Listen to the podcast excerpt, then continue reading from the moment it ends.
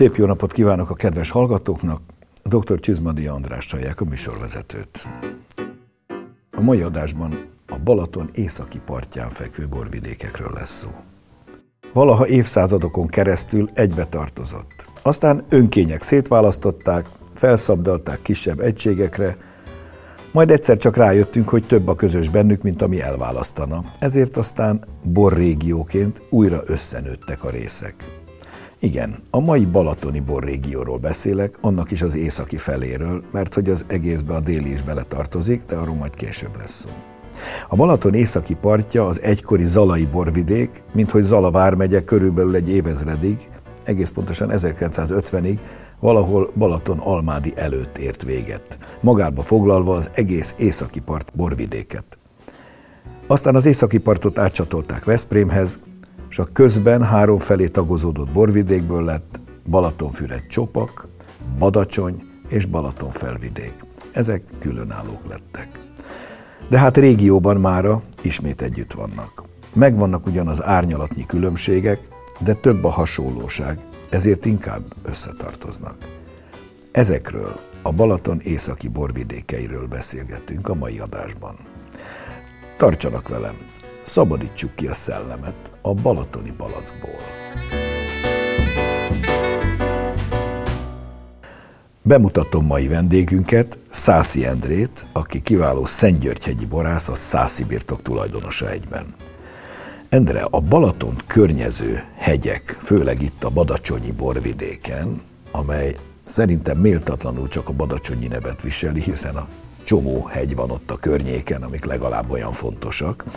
Ezek valamennyien kialudt vulkánok, sőt, még a csodás Káli medence egyik felét is ide csapták annak idején, bár ez semmi nem indokolja. Mely hegyek tartoznak ide pontosan, és nagyjából mik a hasonlóságok, és ha igen, vannak-e különbségek az egyes hegyek között szőlő és bor szempontból? Üdvözlöm én is a hallgatókat! Ha hasonlóságokról beszélünk, a Badacsony mellett a Szent György hegy az, amelyik hasonló méreteiben, de nem egy lefordított tányér, hanem inkább egy fekvő mamutot szoktunk rámondani messziről. Kalapnak is mondhatjuk. Kalapnak, igen. Nagyon hasonlít. Hasonlít alapra. Mennyiségben és méretben is a Pontosan, csak nincs olyan közel a Balatonhoz, nem a lába mossa a Balaton, hanem 5 kilométerrel hátrább. Innentől mindenki ilyen szürke eminenciásnak később találja meg ezt a hegyet. Ha kicsit távolabb megyünk, odaérünk a Csobánchoz, ami egy kicsit még beljebb van, de hasonló méretű, és a kisebb hegyek, mint Gulács, Őrsi hegy, és kiérünk Szigligetre, az én szülőfalumhoz, szülőhegyemhez, amely talajban elválik a Badacsonytól és a többiektől, mert bazalt tufa. Aki járt már a Szigleti várban, az látja, hogy ott bizony nem a bazalt szürke köveivel találkozunk, hanem tufájával. tufájával uh-huh. és ennek köszönhetőleg a bora is egészen más jellegű, mint a testvér tanúhegyeknek. A többieknek viszont hasonló, tehát ugye a Badacsony és a Szentgyörgyhegy talajban ez a bazaltossága jellemző alapvetőleg. Szóval a Gulácsnál, meg a Igen, Csobácnál is. Igen, hasonlóak. Ott inkább azt mondanám, hogy a dűlők, a Balaton közelsége és a, a hőhatás. Aki ugye délre néz a Badacsony oldalon bele a Balatonra, ott melegebbek az ősz, a tavasz, aki a kelet-nyugati oldalon van, ott már más az érzés, és a Szentgyörgyhegyen nincs meg a víznek az a kettős fényhatás, mint a Balatonnak a közelség a Badacsonynál, ezért ott megint más hang, azt mondom, hogy hangulatban ezek a borok. Paraméterekben nem tudnak elválni, hogyha analitikán laborba visszük, de az ember kóstolja, és megadatik az a lehetőség, hogy egy olasz tízinget megkóstol Szentgyörgyhegyről, Szigligetről, Badacsonyból, a három olasz tízing egymás mellett kóstolva három ízvilágot fog Három mutatni. különböző karaktert, Igen. és milyen szép. Lássuk, hogyan vélekedik Hanvas Béla a Badacsonyi és a Szentgyörgy-hegyi borokról. Végül a Badacsonyi és a Szentgyörgy-hegyi. Mind a kettő hímbor, és pedig minden fajtájában az. A férfi lény minden árnyalata megvan benne, az önmagában gyönyörködő narcisszusztól az aszkétáig, és a királyi előkelőségtől a bohémségig. Nagy szó mert mindegyik hegy egész kozmosz. Valamennyi fajta megterem itt a rajnai és olasz rizlingtől kezdve az aszúkig, a nagy híres fajták a szürke barát és a kéknyelű. A Badacsonyi és a hegyi között lévő különbségről, majd ha az egyetemen a bortudományi tanszékre kineveznek, egy fél évig fogok előadni. Ez az iskola példája annak, hogy két nagybor miben tud egymáshoz hasonlítani, és miben tud különbözni.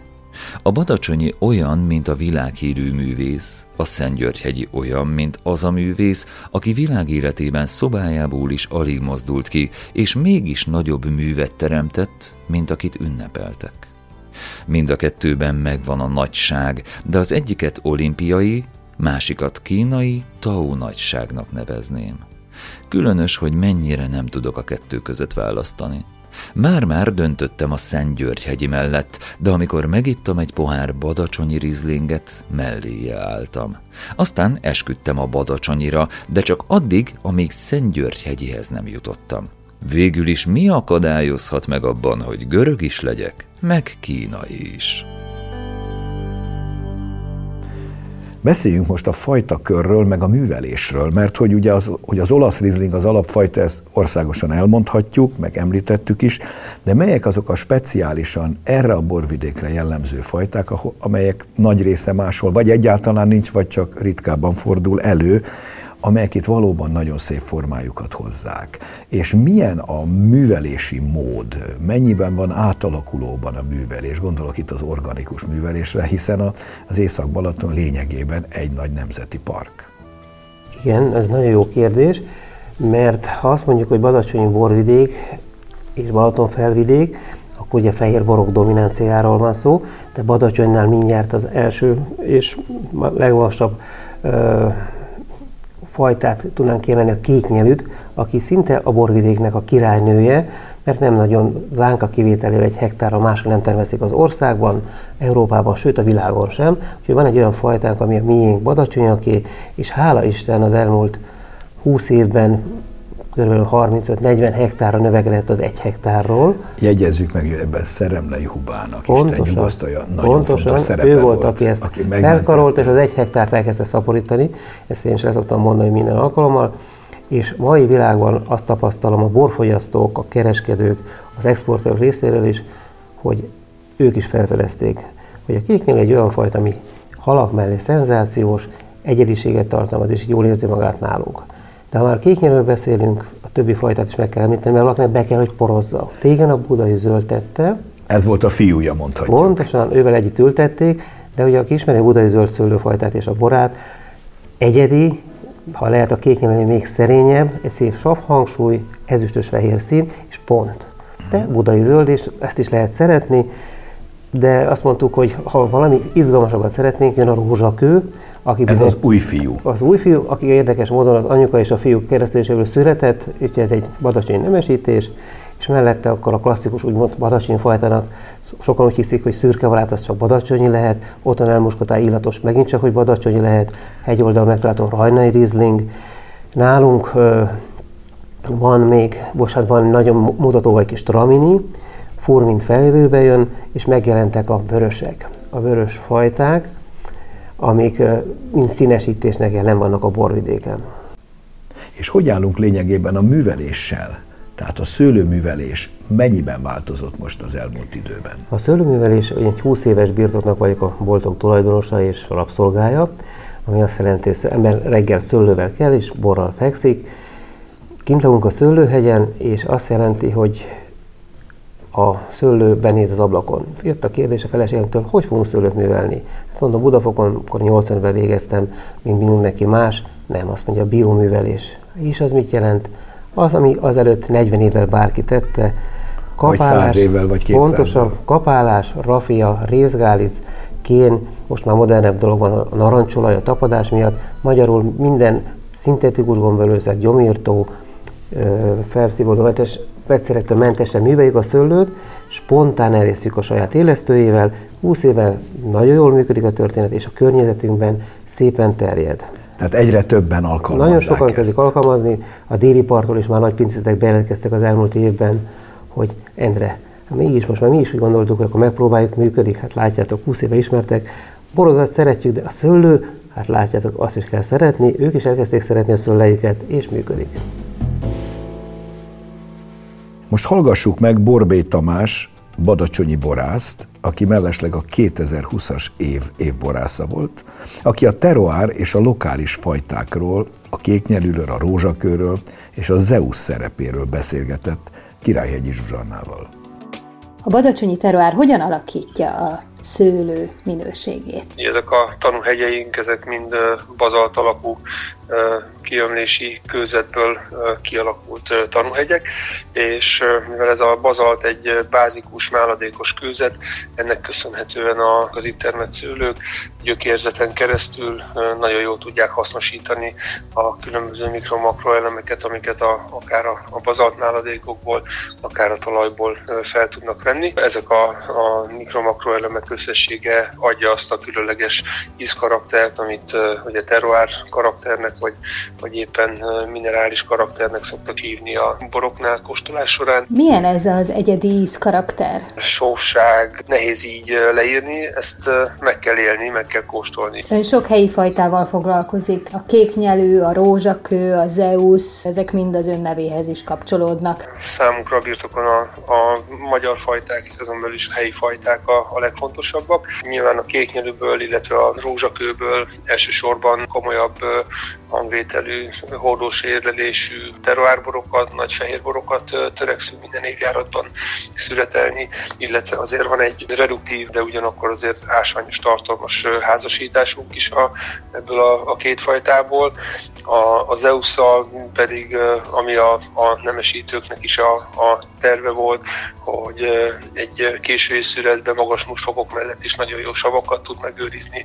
Mi általában az évjáratok nagy részében ott én késő születelésű desszertborra törekszünk, hogy tudjunk születelni a, az EUS-ból. Nagyon jól, többet nagyon jól gyűjti a, a cukortartalmat, akár azusodni is képes fajta, és mellette viszont nagyon jól őrzi meg a, a savakat, és ennek köszönhetően nagyon jó savcukor arányú desszertborokat tudunk születelni, készíteni az EUS fajta segítségével. Uh-huh. Ugye visszatérve a kéknyelőre és a, a rózsakőre, mint régi és új helyi fajták, ugye ők párban is járnak olyan szinten, hogy a rózsakő ugye a kéknyelőnek a porzófajtája, nem tud a kéknyelő ugye önállóan termést adni, porzófajtával kell dolgozni mellette, ami régen a, a budai zöld volt. Miért váltottak a budai zöldről a rózsakőre? Hát ez a, a stabilitása miatt a, a budai zöld egy rothadékony, nehéz fajta, betegségekre érzékeny, rothadásra érzékeny, jóval korábban érő fajta, mint a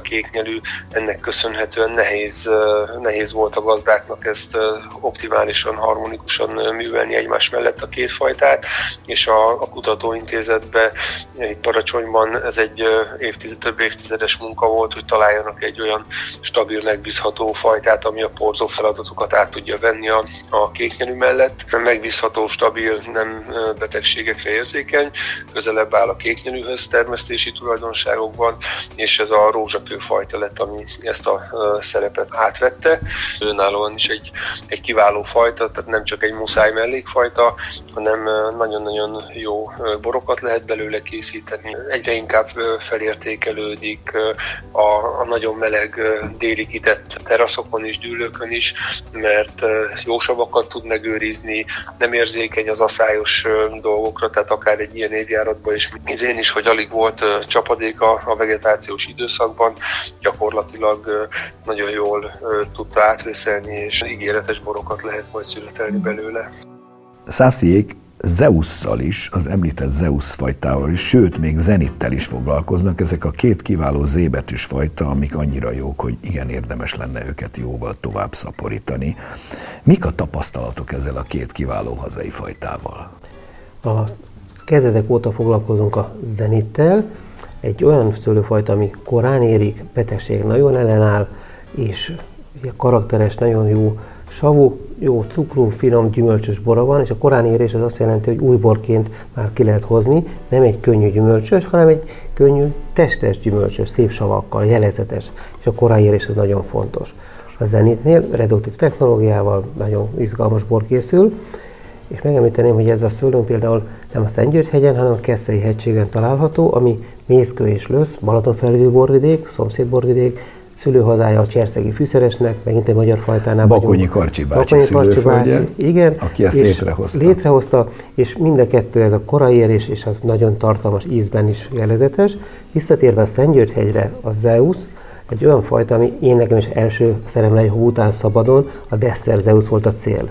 Amikor azt mondtam, hogy milyen lehet ez szárazon, kicsit korábban született el, a 20-as évben meg is tettük, nem vártunk 22-es magyar mustfokot, hanem egy 21-es mustfoknál egész fürtös préseléssel, Gyönyörű. egy éjszakás áztatás, egy fantasztikus bor jött ki belőle, hosszan érelhető, az alkohol az ugye az ott van, az a 13 feles alkoholtalan, de mellette a sav, az ásványosság. Igen, és egy, remek jó az savcukor aránya, hogy említette pontosan, Borbély Tamás. Ott abszolút nem hiányzik az a plusz 100 vagy 80 g maradék cukor, mert ez a bor a szárazbor rajongóknak egy kedvence lesz.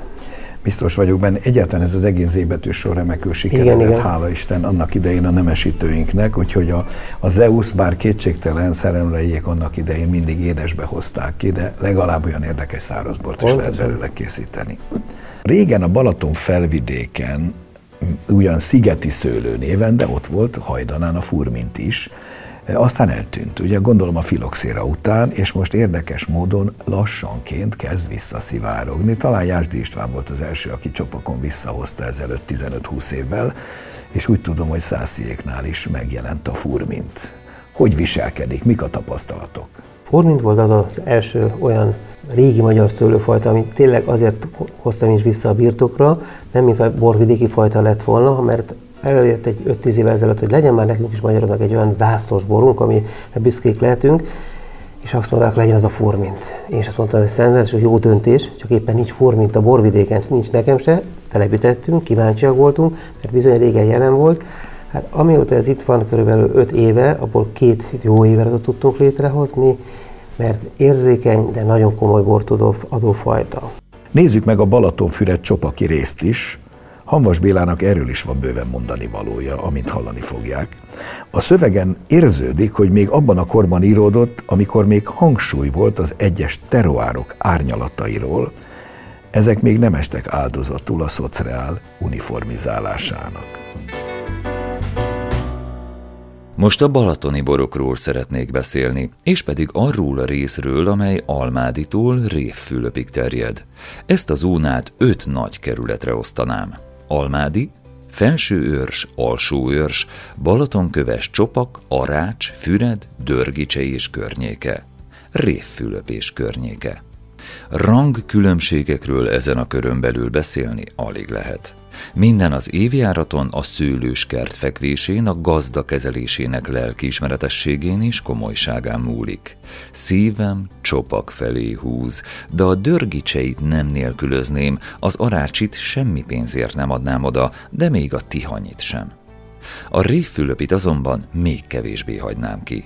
Ez az igazi barátság és házasságbor, hűséges, csendes, nyugodt, keveset beszél, annál többet gondol, mosolyog, zajtalan és harmonikus. Volt idő, hogy egész télen csopakit ittam, egy kicsit sárgás rózsaszín pesgő italt, amely bámulatra méltó arányérzékével állt az édeskés és a savanykás között. Mértéke, úgy vettem észre, pont három és fél deci volt. Kísérletet tettem másokkal is, és nem volt ember, akinél ne vált volna be. Ebből a borból három és fél deci. Ilyen a csopaki. Ilyen exakt, kétszer kettő, négy bor ez. Az almádi kedveli a könnyű ebédeket és a délutáni alvást, a füredi a romantikus, az arácsi bájos és egyszerű, a dörgicsei valamennyi között a leghuncutabb. A révfülöpi a legigazabb lugasborok közül való. A lugasbor az én szememben azt jelenti, hogy főképp szeptemberben késő délután, ha az embernek szívbeli barátja érkezik, akkor a lugasban üldögél vele, és ezt issza igen kicsiny poharakból, de sűrűn. Levélíráshoz is ezt a bort ajánlom. Talán a fő különbség a változatos talajokban rejlik. A Füred csopaki vidéken itt alapkőzetként kristályos pala is gyakori, közben vulkáni rétegek fordulnak elő, rajta gyakorta a vörös homokkő, más részeken meg márga és messzes kőzetek is. A hasonlóságok közül talán kiemelhetjük, hogy alapvetően ez is fehérboros vidék. Az olasz rizling talán itt a legdominánsabb, főleg csopakon, ahol zászlósbornak számít.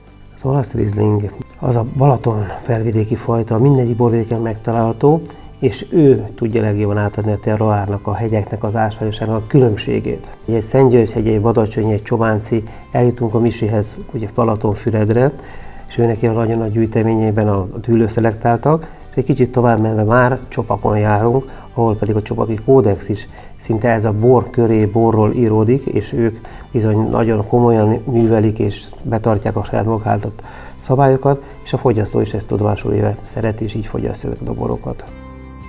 Ismét bejátszó következik. A következő percekben Figula Mihály Balatonfüred és Csopaki borásszal beszélget Királyhegyi Zsuzsanna a rizlingekről és a dűlőszelekcióról.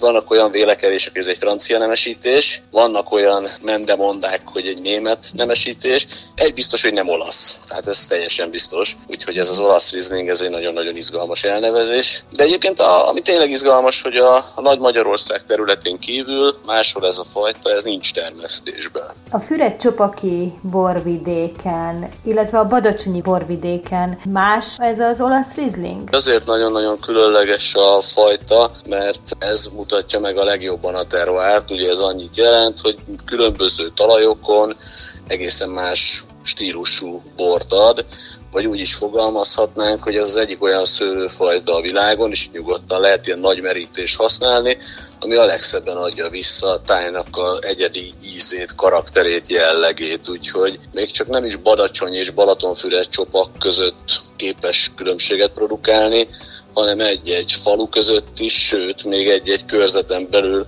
akár két szomszédos bűlőnek az olasz rizlingje is más karakterű, attól függően, hogy hogy változik az talaj alatta.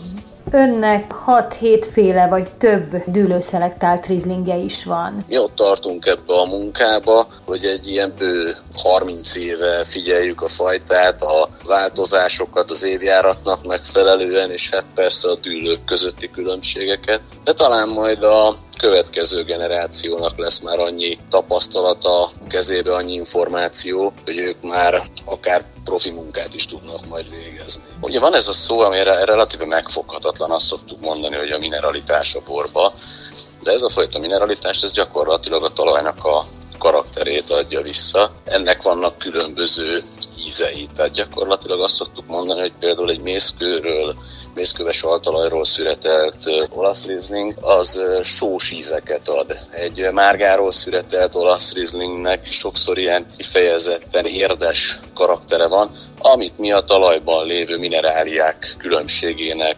vélünk. A mi pincénknél ez az 5-6 féle olasz rizling, ez mindegyik különböző talaj, különböző terület, az is egy fontos különbség tud lenni, hogy a, a, az altalaj fölötti réteg milyen vastag, annak milyen a tápanyag ellátottsága, a vízháztartása. Tehát ez a sok-sok dolog együtt kialakít egy olyan karaktert, dombonként, bűlönként, de még a dűlön belül is lehet különbség, ami olyan egyedi ízekkel ruházza fel a bort, amitől ezek igazán egyedi és különleges tételek. A balatoni borvidékek, főleg az észak-balatoni elsősorban fehérboros, ugye ezt tényként tudjuk. De azért történelmileg is volt ott némi kékszőlő, tehát vörösbor régen is készült, aztán sokáig nem nagyon, és most az elmúlt 20, talán 30 évben a váltás óta csak visszaszivárgott némi vörös is. Hogy állunk ezzel? Ugye mi is egy 20 éves birtok vagyunk, és induláskor 80-as évek vége, 90-es évek eleje fehér fajták, szürke barát, ozolámoskotály, olasz rizling, kéknyelő még nem is álmodtunk akkor, de a gasztronómia már kereste a vörös bort is. És azt mondtuk, hogy borként meg lehet venni az országban, le lehet palackozni, ki lehet hozni az ott termel szőlő, ott egy oldalban, egy pici kis Cabernet Sauvignon nem lehet tévedni világfajta, megpróbálkoztunk, utána jött a testvére a Pinot Noir, megint egy világfajta, de könnyedebbet adó, és a következő vörösünk az pedig már a csókaszőlő volt, itt már a Szentesi Jóska által kutatott, hát ott már a kíváncsiság hozott ki minket, ezer palack per év, tényleg ez egy ilyen kis ékszerdoboz, és egy kis fran a lesencei dombokon, ami már is a Badacsony, hanem megint a Baladon felvidék, így először nálunk a vörös szőlőből készült borok, és a borvidék is így néznek ki, A helyi gasztronómiában, étteremben, vinotékában az emberi fogyasztás egy rozé nyáron elkészül belőle, térre egy testesebb vörös, és ez egy színesítés, egy paletta, nem ö, meghazudtolni a fehér borvidékséget, hanem a túlélés, az izgalom. Most élünk, most szeretném meglátni, most akarjuk megkóstolni. Igen, tegyük hozzá, hogy Szeremlei Huba volt az, aki szintén már a 90-es években felvetette ezt, hogy ugyan már itt történelmileg valóban volt kékszőlő, miért ne lehetne? Akkoriban azt hiszem, hogy a bortörvény nem ajánlotta, vagy Igen, kifejezetten talán tiltotta Igen, is. nem is volt. És Hubáik azonnal telepítettek, ha jól emlékszem, Pinot Noir. Pinot Noir, de vagy, vagy 30-40 hektár, egy nagyon nagyon komoly sokat. ültetvény, Igen. amiből igen jó bor lett. Úgyhogy Igen. végül is igaza volt, és azóta is egyre többen foglalkoznak, különösen a Pinóval, de valóban egy kis Cabernet, egy kis Merlot is felfelbukkan. Talán a, a Balatonfüredi részen a Tihanyi félsziget az Tihany egyik, az abszolút, az már régebb óta. szinte csak kék szőlőről Igen. szól, és Igen. akkor itt-ott felbukkan még egy is van arra följebb, hogy a merlójuk vörösben. Igen. És ez, megjelenik. dörgicsén fordul Igen. elő még jelen néhány jelentősebb tétel.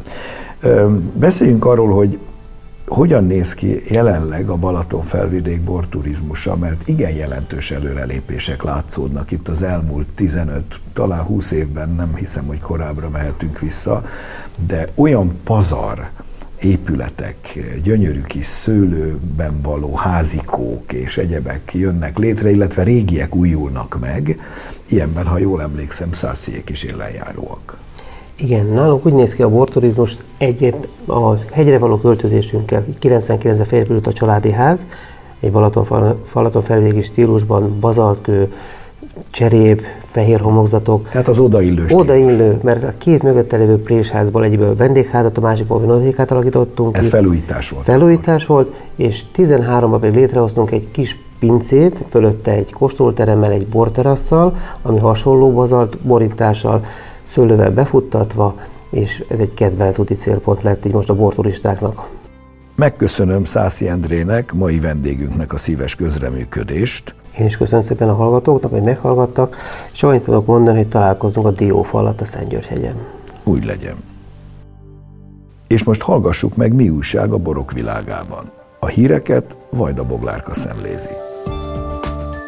A Grand Tokaj ZRT tulajdonjoga az államtól átkerült a Tokaj Hegyalja Egyetem alapítványhoz. A szeptember 25-én megnyílt felsőoktatási intézmény alapítását a cég vezetői történelmi jelentőségű kezdeményezésnek tartják. Az új tudásközpont egyik része a hagyományoknak megfelelően a pedagógus és tanítóképzés lesz. Emellett a szőlészet, borászat, a turizmus, vendéglátás és a gazdaságmenedzsment is helyet kap a képzési kínálatban. Egyedülálló kezdeményezésként jön majd létre a Tokaj Wine Business Institute, amely posztgraduális képzést fog nyújtani borászok számára.